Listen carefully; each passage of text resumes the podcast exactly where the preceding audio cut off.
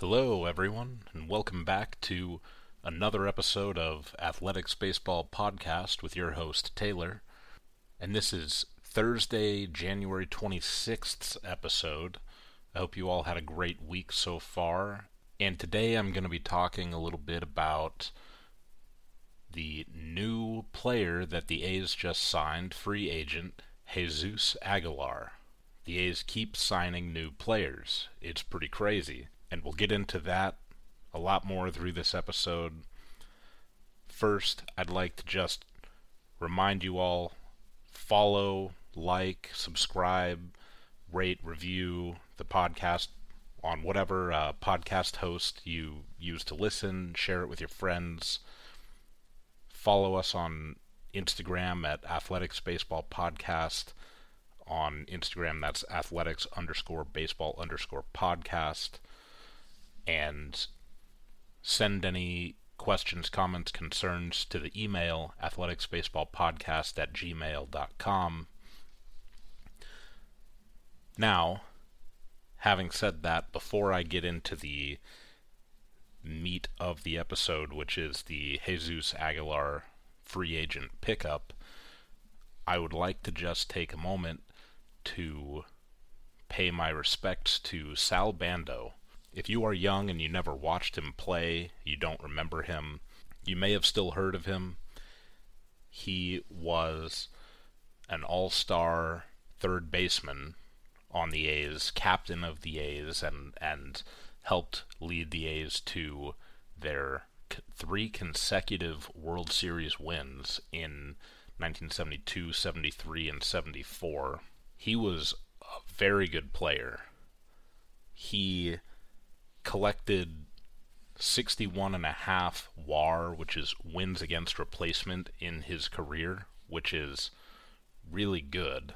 He was a career average 760 OPS player, which is really good. He was a great defensive player, and there were three different seasons that he played 162 games.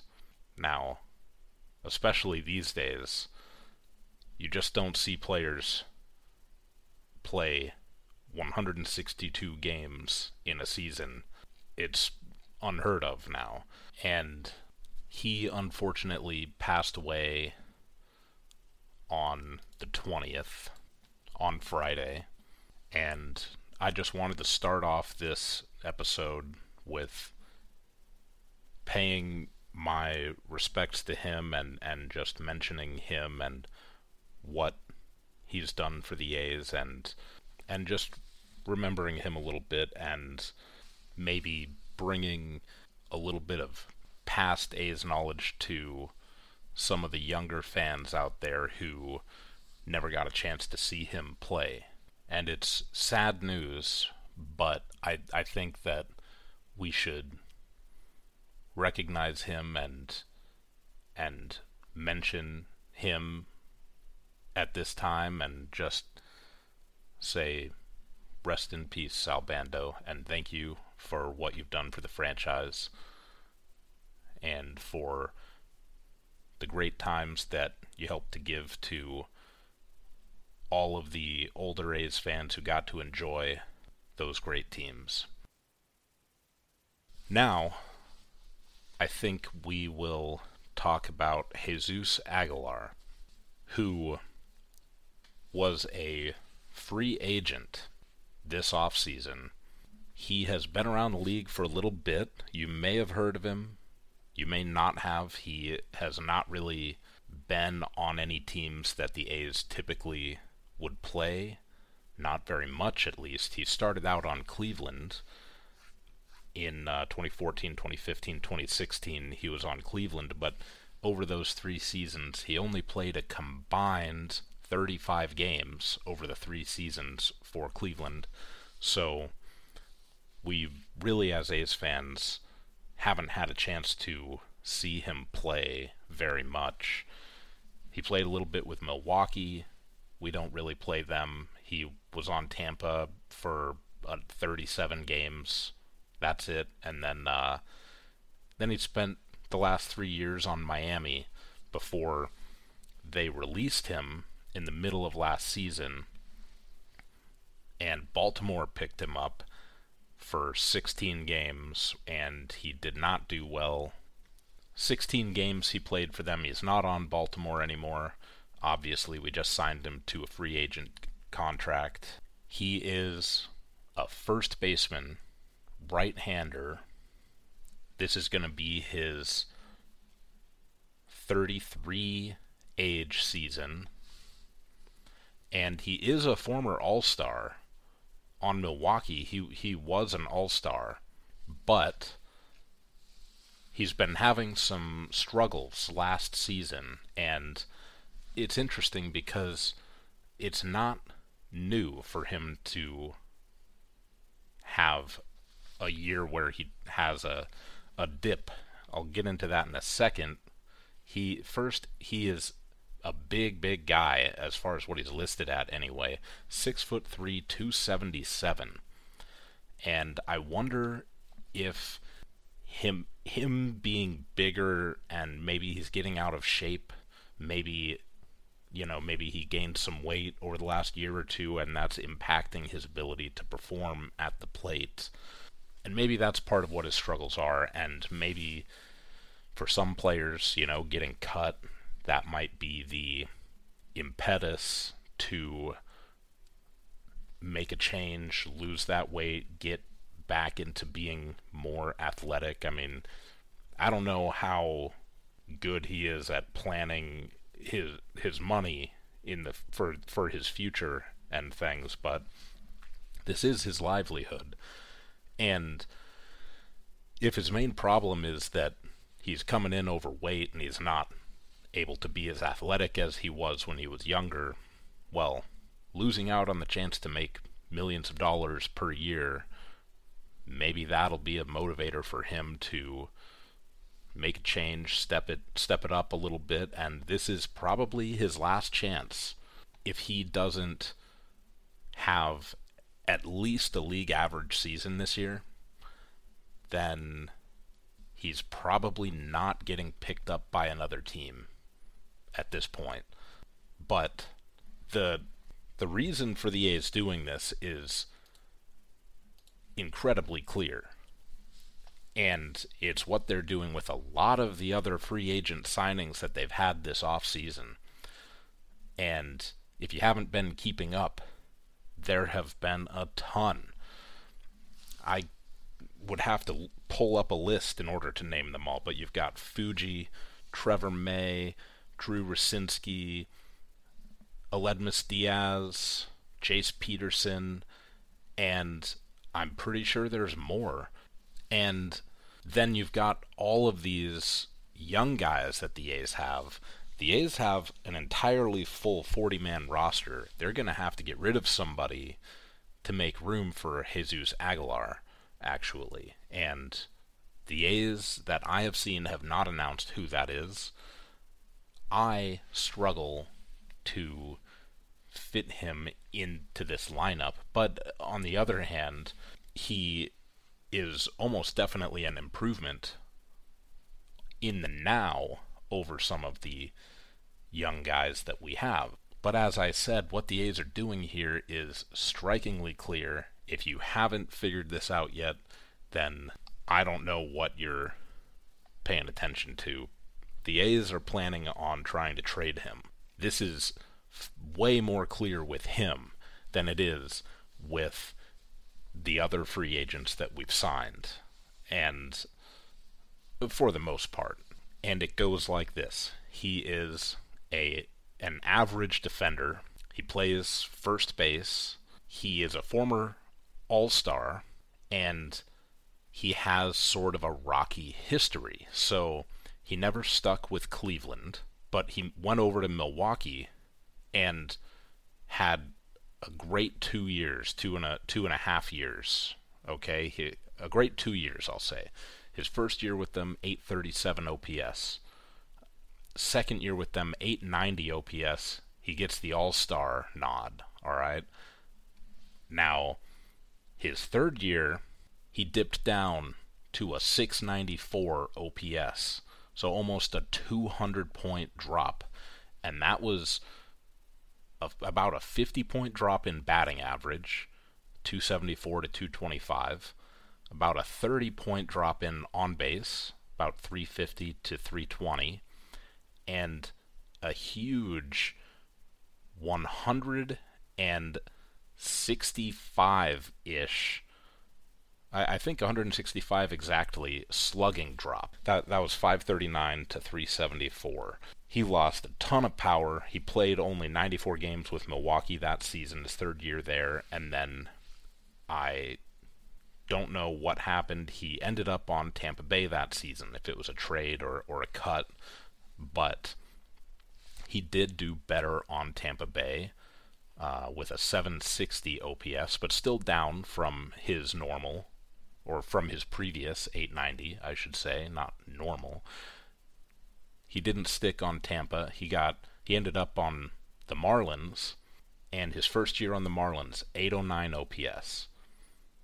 His second year on the Marlins, 788 OPS. His third year on the Marlins, last year, only a 674. So you're seeing sort of the same thing, you know, around an 800 OPS player on the Marlins or an 850 OPS player on Milwaukee. And then third year, boom, maybe getting complacent, maybe getting lazy, who knows? And he's losing maybe 150 OPS here from one year to the next, basically. That's he, a little bit more he lost on Milwaukee and a little bit less on Miami, but a, you know, a big drop off on that third year for his performance.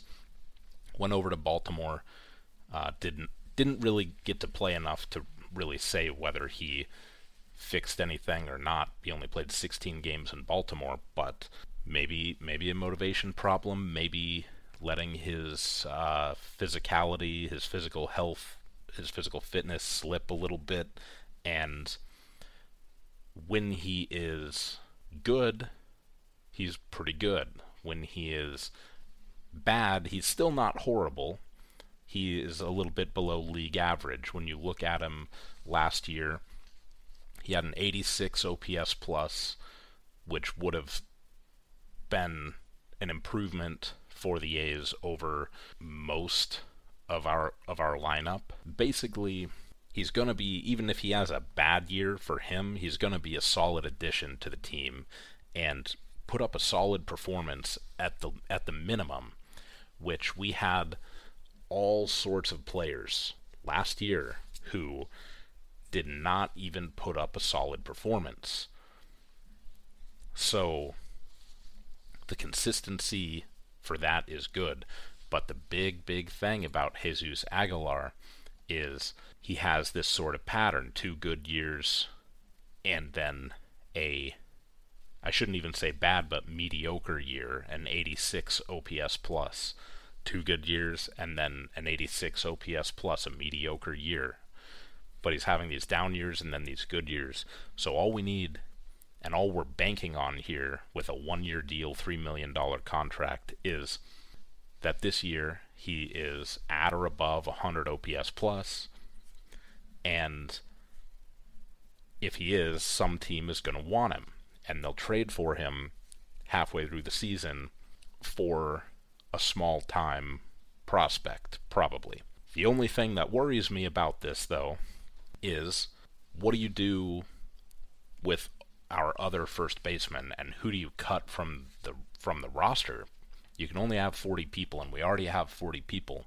And basically, at this point, anyone that we have on the roster that we do cut, or not cut, but if we if we try to DFA them, they're not going to clear waivers. Someone will pick them up for sure, which would mean that they would transfer to the other team, and then they'd be on that team probably all season long, and we'd lose them and not get anything back for them. So, who do you want to get rid of? And remember, he plays first base. So, who do you want to get rid of that would maybe be on first base? And what do you what what do you do here? As far as first baseman on the A's, you essentially have Dermis Garcia, who is a six foot three, 200 pound righty, and he's 25 years old. And he played 39 games for the A's last season, 652 OPS. So if Jesus Aguilar is only going to have another down year, then he might be producing around a similar amount as Dermis Garcia. So do you cut Dermis Garcia, who's young and who could improve? I don't like it. Then you've got Ryan Noda, who we picked up from the Dodgers in the Rule 5 draft, got him for free, and he is a lefty, 26, 6 foot 3, 217. I talked about him on another podcast earlier in the uh, in my episodes, but do we get rid of him? I really, really hope not. And the other thing is playing time. Who we have to keep Ryan Noda on the roster all season long to keep him. Otherwise, he just goes back to the Dodgers. And these guys need playing time to develop at the major league level, too. I would really like to see Ryan Noda getting a lot of reps at first base this season. So I'm kind of worried that with this, maybe he won't. But I hope that he's not the one that we get rid of to make room for Jesus Aguilar because Ryan Noda could be a potential long term guy for the A's. And he plays first base and also outfield, so he can he can do both. And when Tyler Soderstrom comes up, if we give first base to him, probably will, we might be able to just move Ryan Noda to the outfield, or we could have a really solid trade piece with Ryan Noda too. Then we got Seth Brown. You should know Seth Brown by now. 6'1, 223, lefty, best hitter last year who's still on the team. And do we get rid of him? I hope not. I think that he could get even better this year. If we're looking to trade him anyways, then we might as well let him play this year because the simple fact about Seth Brown is he did it last year with just him and Murphy in the lineup and not a lot of protection in the batting order other than those two guys. So pitchers pretty much knew they only had to not give up any anything too hittable to these two guys, which makes it way easier to strike a guy out if that's the case. And then they can they can not worry as much about the guys around them. So if you need to, you can give up a walk to Seth Brown and then try and go after the guy behind him and same for Murphy, right? So you would think the A's lineup this season is going to be a lot more stacked than last season. And you're not going to be able to pitch around Seth Brown. He had a 750 OPS last year, which is really, really good. And I think that with some of these other players in the lineup protecting his batting slot, then you might see his OPS go to 800 or or more maybe. And if you are just looking to trade Seth Brown, I really like Seth Brown, but if you are just looking to trade Seth Brown, then halfway through this season when he's on track for over an 800 OPS, you're you're probably going to get more for him. All right? So I don't want to get rid of him now. So you got Dermis Garcia, Ryan Noda, and Seth Brown. And Seth Brown might go to the outfield, but that means that Dermis Garcia is the odd man out. And he would be DFA'd and picked up by another team. The only alternative here is that you get rid of a, a pitcher or an outfielder, and I don't really think that the A's are going to do that.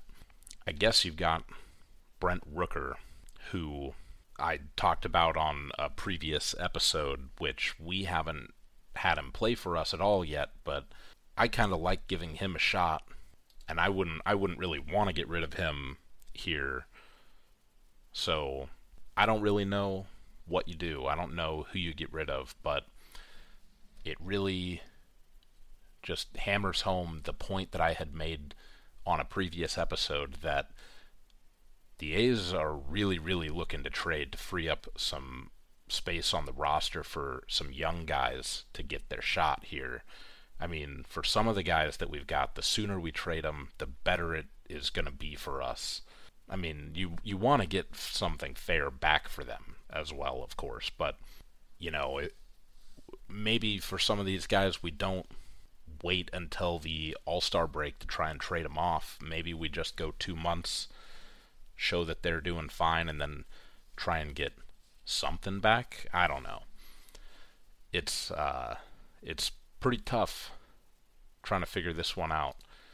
I mean, I'm excited for Jesus Aguilar, and I think that he will definitely be an improvement on the A's for the time that he's here. And he might just be brought in to DH, even. I don't know, and let Ryan Noda play first base, and he might be brought into platoon a little bit with maybe Seth Brown, maybe with Ryan Noda. We'll have to see how Ryan Noda does and and some other things like that. But I don't know. I, I would lean towards saying I think it'll be either Dermis Garcia or Brent Rooker probably who gets the cut and I don't know, I'd almost rather it be Dermis Garcia. I mean, we've got Seth Brown, we've got Ryan Noda, who I have a lot of hope for, and then we've got Soderstrom coming up in a year or two and he, he might even make an appearance this year if we have some roster space.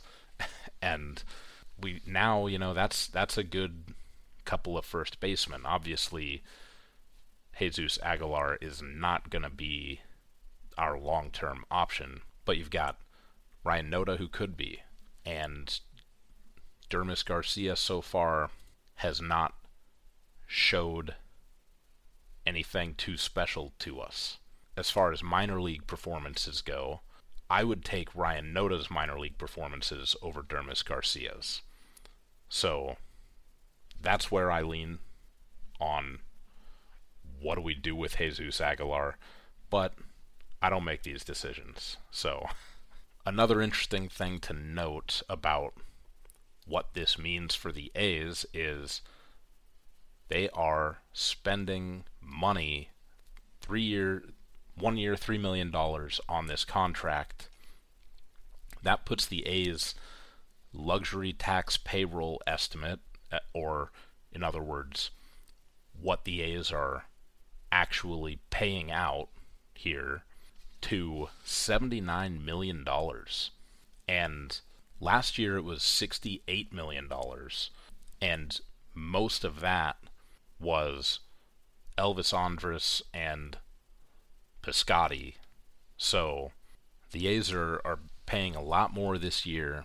So far, at least $10 million, more than $10 million more, which is a pretty significant increase when you're talking about also, along with paying just flat out more, taking a couple of uh, kind of albatross contracts uh, Piscotty and Andrus and spreading it out over more players to to give us a really solid base to work from in combination with some really solid trade pieces. So I think that this bodes really well for the A's for 2023. Like I said, I'm expecting 75 wins this year maybe we can even do a little better. And who knows? Maybe maybe there could even be a little bit of a wild card run this season. It's happened before. So I'm excited to see Jesus Aguilar play for the A's.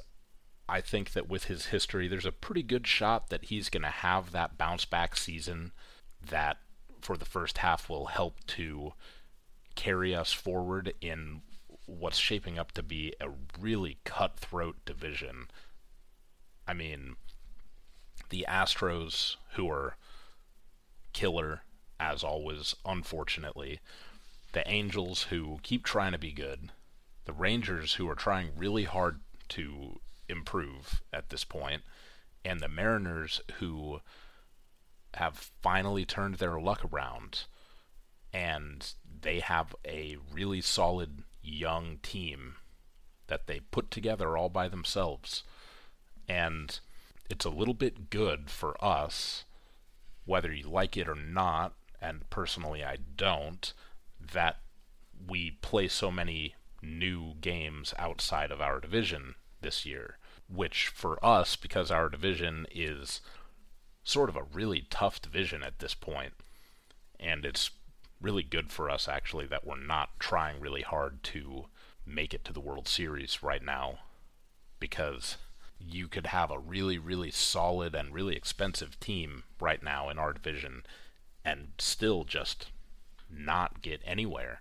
Look at the American League East last season with the Blue Jays, the Yankees, the Red Sox, the Orioles, and the Rays, and all of them having pretty solid years and teams that would dominate in a lot of other divisions around the league. And they were all just good at the same time. And it just sort of creates a meat grinder effect, you know? If we tried to be good and uh, if we spent $150 million getting a whole bunch of star players this offseason, we still probably wouldn't make the playoffs this year. I mean, we we could do it anyways with our current roster. I'd say we have just as likely with the guys that we have now that we signed in free agency, we've probably got a similar chance at getting to the the postseason one way or the other as if we spent fifty or a hundred million dollars more because just just because of unpredictability and formulating your rosters around some rule changes and and getting some undervalued guys who might have bounce back years and things like that, we could actually have a really really good chance at a good year this year. And a good year, like I said, does not guarantee a playoff run when you have so many good teams in your division. Well, thanks for sticking with me through another podcast, episode 13. I hope you all have a great weekend. Thanks for listening. See you Monday.